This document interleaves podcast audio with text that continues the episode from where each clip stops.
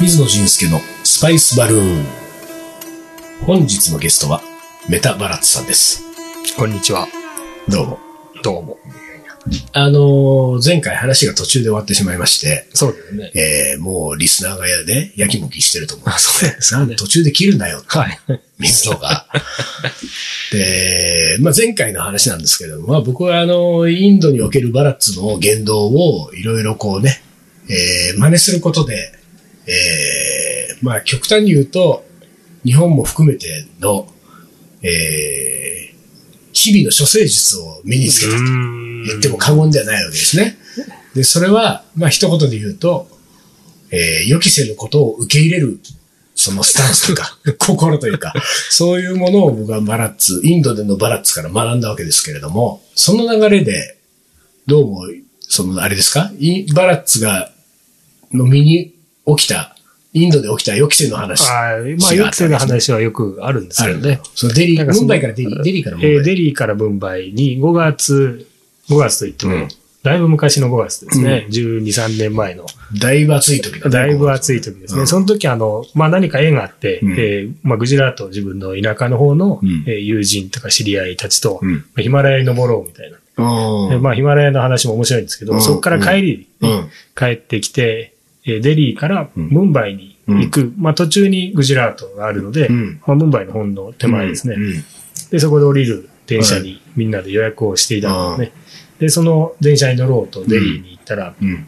なんかすごいいっぱい人がいて、うん。まあ炎天下の中、うん。なんかわざわざわしているし、はいまあ寝ている人も多いし、はいはいまあいつもの光景ではあるんですけど、ままあそうだねあうんいつもとはちょっと違うなと、雰囲気が。まあ、雰囲気が。ん。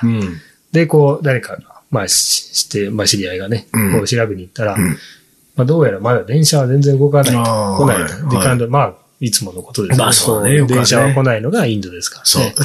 そうね。電車が来ない、電車が出ない。そうですね。うんまあ、よくあの、こう、あたまにこう、あ、時間通り電車が来たな、つったら、それはさ、あのね、昨日の電車だよ。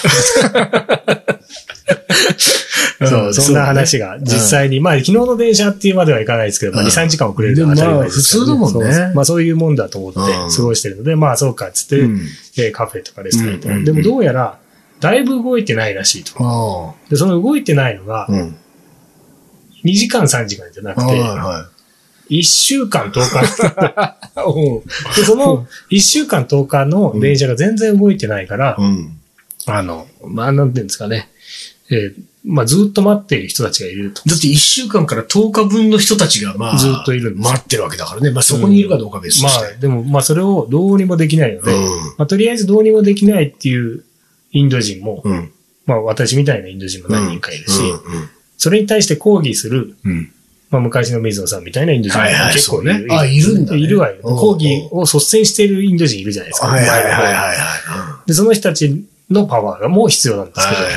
あの、うんその人たちはその人たちで抗議をしに行って、なるほどねで、うん我々はそのスタイルのインド人たちは、はいはいあの、カフェに入って、うんまあまあチャイちょっと飲んで待とうかそう。うん。ちょっと暑いしね、んクーラークーラーが効いている300ルピーぐらいするコーヒーを飲もうとああ思って、ああずいぶんいいところだいいねところに入って、ちょっと待っていたら、うん。うん。どうやら、あの、動き始めるよっつっておううん。うで、んそうしたらみんなこう歓喜してこう動いたそうのだねが、まあ10日ぶりの電車です。はいはで、本来ならば13、4時間で、うんえーデリーに着くはずが、い。うん。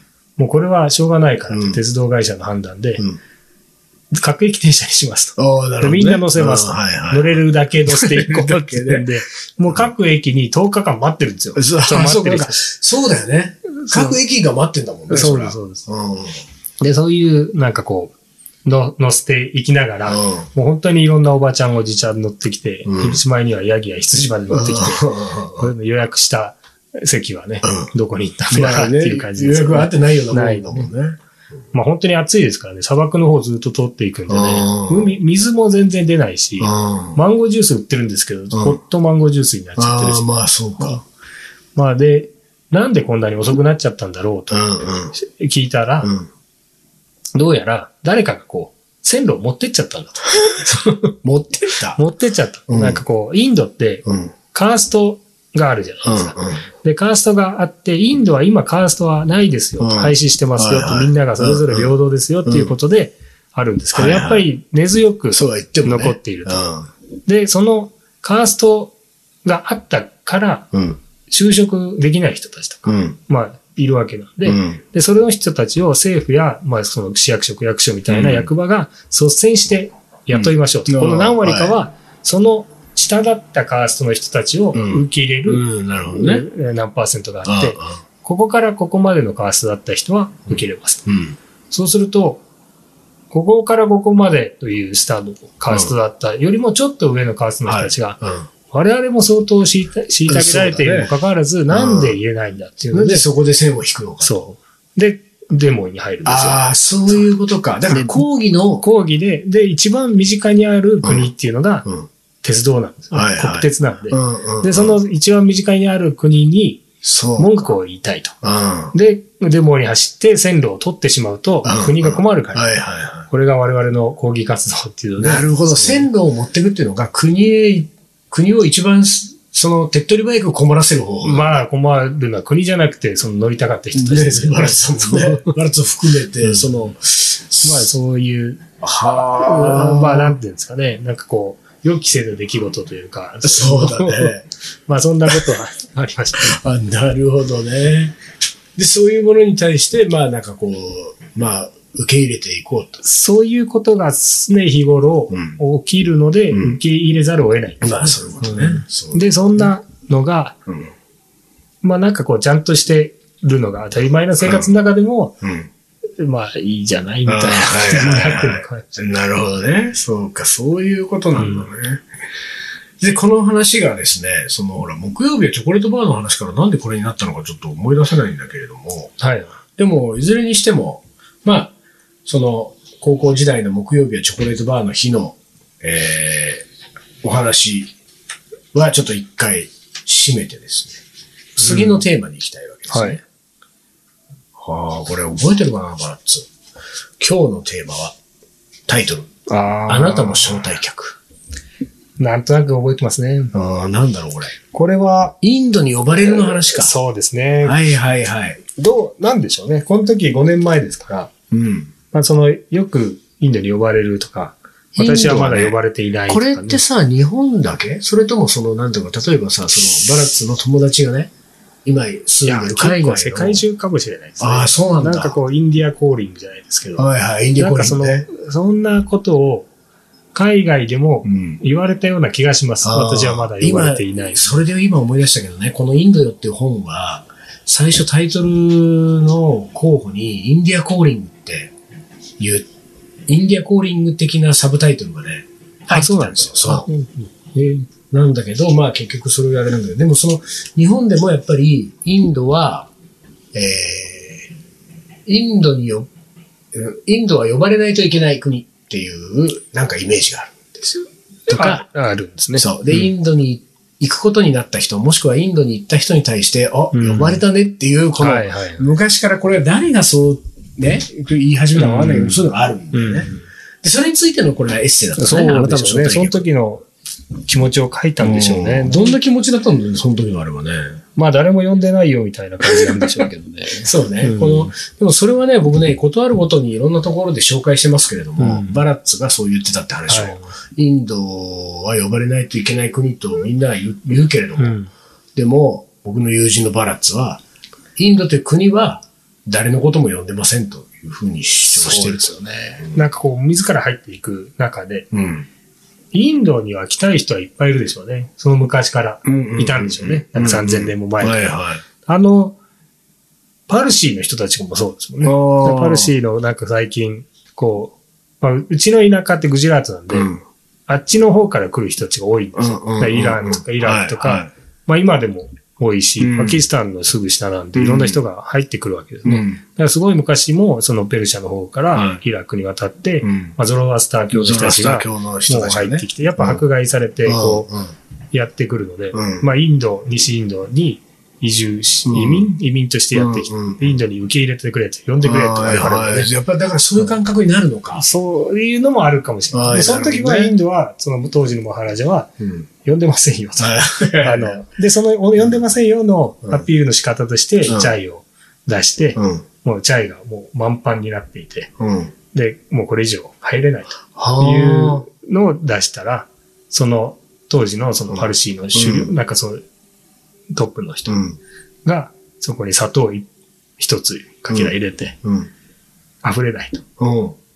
甘くなるよっていうのでうん入れてもらったっていう。へえ、そんなユーモアのあるやりとりが。あったらしいですさねれてたんだで、そういうのはパルシーの人たちがインドに入ってきた時の話として、まあ、ああ、割と逸話として残ってるそうね。でもそういう、その逸話は面白いよね。うんだからその、だってその、えっ、と、マハラジャが、なみなみのチャイを、そのパルシーの人に出したときに、うんもう、この場所は、ほら、見てこのチャイのように、そう、まあもう言わなかったらしいですからっぱね。なんだもうそうでしょ、うんで、だからもうこれ以上人は入れないんで、君たちのことも受け入れられないんだってことのイメージを、あ、ことを、まあ、言わずもがなで、そうですそれだけを出した。うんで、この時にこのユーモアが伝わんなかったのね、だって。あ、ありがとうございますって、ごくごく飲んで で、そ歓うで迎すねされたと思う人もいそるうかもししたれないら、あわけの、態度で示したいあ。そうだよね。その時は、なんだよ、言わないとわかんないわ、ここいいつつはらとこ。いつらはと。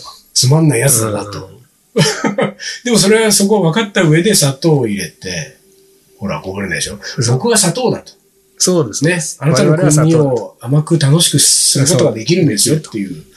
ですので、なんかその時に、うん。パルシーの人たちはパルシーのその、まあ宗教観とうか、ん風習とかをうん、インドの今住んでいる人たちには押し付けないっていうのは、ああ、なるほどでねす。ので、こそうう、か押し付けてないじゃないですか。あの人そうねたちはあの人たちのコミュニテ自ィ分たちのコミュがニティでやってるからあってね。やっているし、うんなんかそれを強要したり、うん。はえ誰かに、お前もそうなれっていうのはやらないし、なるほどね料理もそうなんですいよ、はい。そうだね。独自の路線だもんね。本当に料理もね。独独自のパルシー料理っていうとなんか、そう本当独特だもんね。独特ですよね。うん。そうか。そういう人たちがいる。なるほどねインドは結構そういうので、インドに行きたかった人たちも、まあ、す何でしたっけ、あの、中国の三蔵法師はわからないあであ、すはけいど、はい。まあ、インドに、あの人は着いたのかなたださ、そのね、インドに、その、えっ、と、なぜインドに行きたがるんでしょうね。あやっぱりな。ですよね。インドには何があるんでしょうね。うん。なんかこう魅力を感じ金銀財宝て、があったのか、スパイスがあったのか。でもスパイスっつってもね、うんその当時にそんなにスパイスを、まあヨーロッパ諸国がね、そうですね。なんか東南アジアからインドにかけて、あの辺の時代だったらわかるけれども。その時のインドっていうイメージがうん。ずっと残っている。あたりもするのかもしれないですねなるほどね。だからな、なんか、何か惹かれる、何かインドには惹かれてるんだね、多分その、いろんな国の人たちが。そうですねまあもちろん人によるんだろうけれども。どうか。だからそういう意味で言うと、その時にスッと入れる入れないみたいなことがあると、呼ばれる呼ばれないっていうふうなところになる可能性もあるんですそね。れか、本当にインドでよく吸ったもんだがあるんで、うんすんなりとスムーズに旅をできた人とスムーズに旅をできなかった人がいるので、ああなたは受け入れられなかったんですね、うんみたいな話になっそたうのかかもしれない。それはあるね、うんでもそれは冒頭の話のように、また前回の話のように、こっちの心の持ちようだったりもするからね。そうですようね。ん、あとその言動、うんこっちの言動次第だったりするから、そうですね。私も結構考えますもんね。考えたことがある。そこの人たちは、うん、やっぱりこう、変な人たちもインドにはいるんですよ。うんだからどうしてもこちらは、えっ、と、まあ、その土地の人ではないと見たら、うんうん何かこう、えちょっかいを出してやろうと。うん、うん、で、これをどう受け流したらいいのか。ここでこう、強硬な態度に出ると、うん向こうん、そううもだやねってくるっていうのは、まあ、時々ありますので、そうだよね。なんかそういうのをね、はいはいっていうふうに、ちょっと小馬鹿にして受け流すとまた向こうもそう怒っちゃなうんんだだよよね。ね。そうなんだよね。なんかこう、乗りながら、うん。えー、スッと、いやそうなんだよやるのはどうしたらいいかっていうのは、やっぱり考えざるを得ない。そうだよね。 でもそれを考えざるを得ないのかもしれないけど、それを考えて、長いことやってきてる貫禄が、やっぱりね、バラッツにはあるねうん。一緒にもう毎年旅をしてて思うけど。特につ、特に、なんていうか、その技が。うん。もうだから冴えて野口さんもちょっと持ってそうですけどね。ああ、でうも、んシャンカールももちろんナイルも持ってはいるんだよねやっぱりね。水野に比べれば全然持ってる。なぜならもうやっぱり血が流れてるから。はい、そうですよそね。こは大もう。きい。もう本当小に。さい頃から携わって、そうそう。だからもう全くそれはね、なんていうか、逆立ちしてもどうにもならないぐらいうんあるんだけど、中でも、なんていうか、あの、絶品の技 です。バラッツの。インドにおけまあ、るうバラまッくツいのか。ないことも結構あるけどね。うんだからそういう意味で言うと、まあなんかそのチャロインディアってあの東京スパイス番長の4人で行ってるインドは、まあ水野からすると、あの、これ以上ない、こうなんていうかね、あの、楽な状態ではインドを旅できてるようね。んで、こっちももうそれがなんとなくこう、あの、バラッツマインドがこう、あの、後半はね、はい。もう自分の中にこう染みついてきてインドに行くから、うんだからなんか大体もう自分もある程度はうまくこういなせるように、ううまく受け止められるようになんかなってる感じうなんだよね。ん。なんか最近困ったことがあったんですかインド。全然ないだかはらい。最初の方は全然やっなぱい。りそうで、全然ない上に、それがさっきも言ったように、日本でのその日常生活でも、もうそこが実践されてきてるから、だから、いいんですかねいや、わかんないんだけど ね。でもなんか、ただね、その、まあ自分の場合は、東京カリー番長でグループ20年やって、こう、スパイ、えっ、と、出張料理ね、はい。やってるけれども、もともとね、そのね、なんていうか、そのバラッツ的なというか、そのインド諸生術的な感覚は、もともと持ってたのよ。自分の中あに。ーそれははいなぜなら、出張料理の経験が長いからかもしれないけど、あったらあったで、ないならないでっていうのが自分のモットー、活動ポリシー。あはいはいで、出張料理って自分の、そのいつも使ってる調理場で、いつもの道具で、うんなんか仕入れてきた食材作るわけじゃないから、うんあの、スパイスだけ持って現場に行くじゃないうんそえ、この鍋しかないのとか、はいえ、火口はこれだけとか、ああ、な目んか的に固執しちゃうといけない。そう、だから材料もなんか言ってた材料が揃ってないとか、いろんなことが起こある。るんでしょうでいね。ろんなことが起こった時に、まあ、あったらあったでやりますし、なかったらないでやりますよっていうのをやっぱ20年やってるから、なんか大体のことは、うんその、そっから先を、その状況でその先を考えましょうってなってる。うんでもそれがなんかやっぱりこう、そういうのはなんとなくエッセンスとしてありながらも、やっぱり明らかにおかしいみたいな時は、頑張ってたんだけど、 それもまあ、いや、なんか、そうですね。うん私ちょっと覚えてますもん。最初インド行ったああ、時本に、当。うん。うん。えーとなんかタクシーがどうのこうのうんうんうんでやり合っていたのを、ちょっと遠目で見た。そうだよね。。いや、そうだね。そんなことしなくてもなっていう感覚でした、バランス的に。いや、そこはね、すればね、向こうも向きになっちゃう。うん、そうそうそう。うんでもそれが分かんなかったからね。でもそれがだからインドって国に限ったことじゃないんだなってことは、もうここ何年かは、こ日本にいてもそう思うから、いや、あの、日本にいてもインドみたいなことは起こるんだよね、結構ね。そうでしょうねそう。だから、そうすると、なんか、あ、あの感じでいければいいんだっていうのがね、もうなんか備わってるというか。だから、今は全然ないですよ、僕は。結構、こうでなくてはいけなくて、うんこうでなくてはいけないためにはこうするべきだっていうのがね、そうそうそそううそきっちりと固まっている人にとっては、う。うん。ストレスでしかいなや、いですよね。本当そうなんだよね。そう全然うまくいかない。そう。で、インドが、ね、インドはストレスでしかないし、それももう今ね、インドはなんて感じでもないから、ん。もうどこにいても、そういうことは起こるし、そういう人はいるから、はい。だから、なんか、こっちの考え方を変えるのが一番、ていうか、こっちのスタンスを変えるのが、一番いいよねそうってでいうすのねが、なんか、ね、合わせてないけど、そうそうそうそう。あのあってもいない。なんかね。ああ、でもあれだよね。だからこう、あの、バラッツとか、やっぱシャンカールとかは、時々こう、なんていうか、あの、会話がすれ違うそれ違う。そう そう時があって、これはね、まあ、あんまりバラッツじゃないね。シャンカールは本当に多いね。シャンカールにもよく言うけど、うんその話は。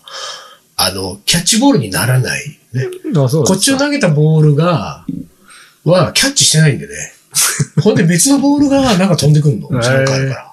一人だけテニスやってんだかもしれない。 そうそう。で、多分ね、これはね、多分ね、シャンカール的な、こうね、多分こう、多分受け入れられない部分があったりするんだろうね。ああ多分こっちそれにのは。乗らないよ。あそうそうそうう。ん多分。でも乗らないよとは返さないんだね、多はい分ね。あの、僕が投げたボールを思いっきりなんかバットで打ち返すみたいなことをね、うん。されたら、こっちも、なんか、危ないじゃないか、みたいな。はい。ことになったりするから、はそうじゃなくて、なんかそのボールはちょっとキャッチしないけど、うん。別の形のボールだけじゃんかみたい な、そういうのあるもんな。うんそうか。なんか、でもちょっと、そういう意味じゃね、本当にあれですよ、バラッツをあの、はじめ、スパイス番長の面々に僕は、あの、学んでますよ、コミュニケーションを。そうなんですかね。 まあ、キャッチボールになってないんですけど。そうね、なってないんだよね。コミュニケートできてるかどうかわかんないけど。まあ、そんなことで、またなんか次回は別のテーマでちょっと話を伺いたいと思います。はい。今日はありがとうございました。ありがとうございました。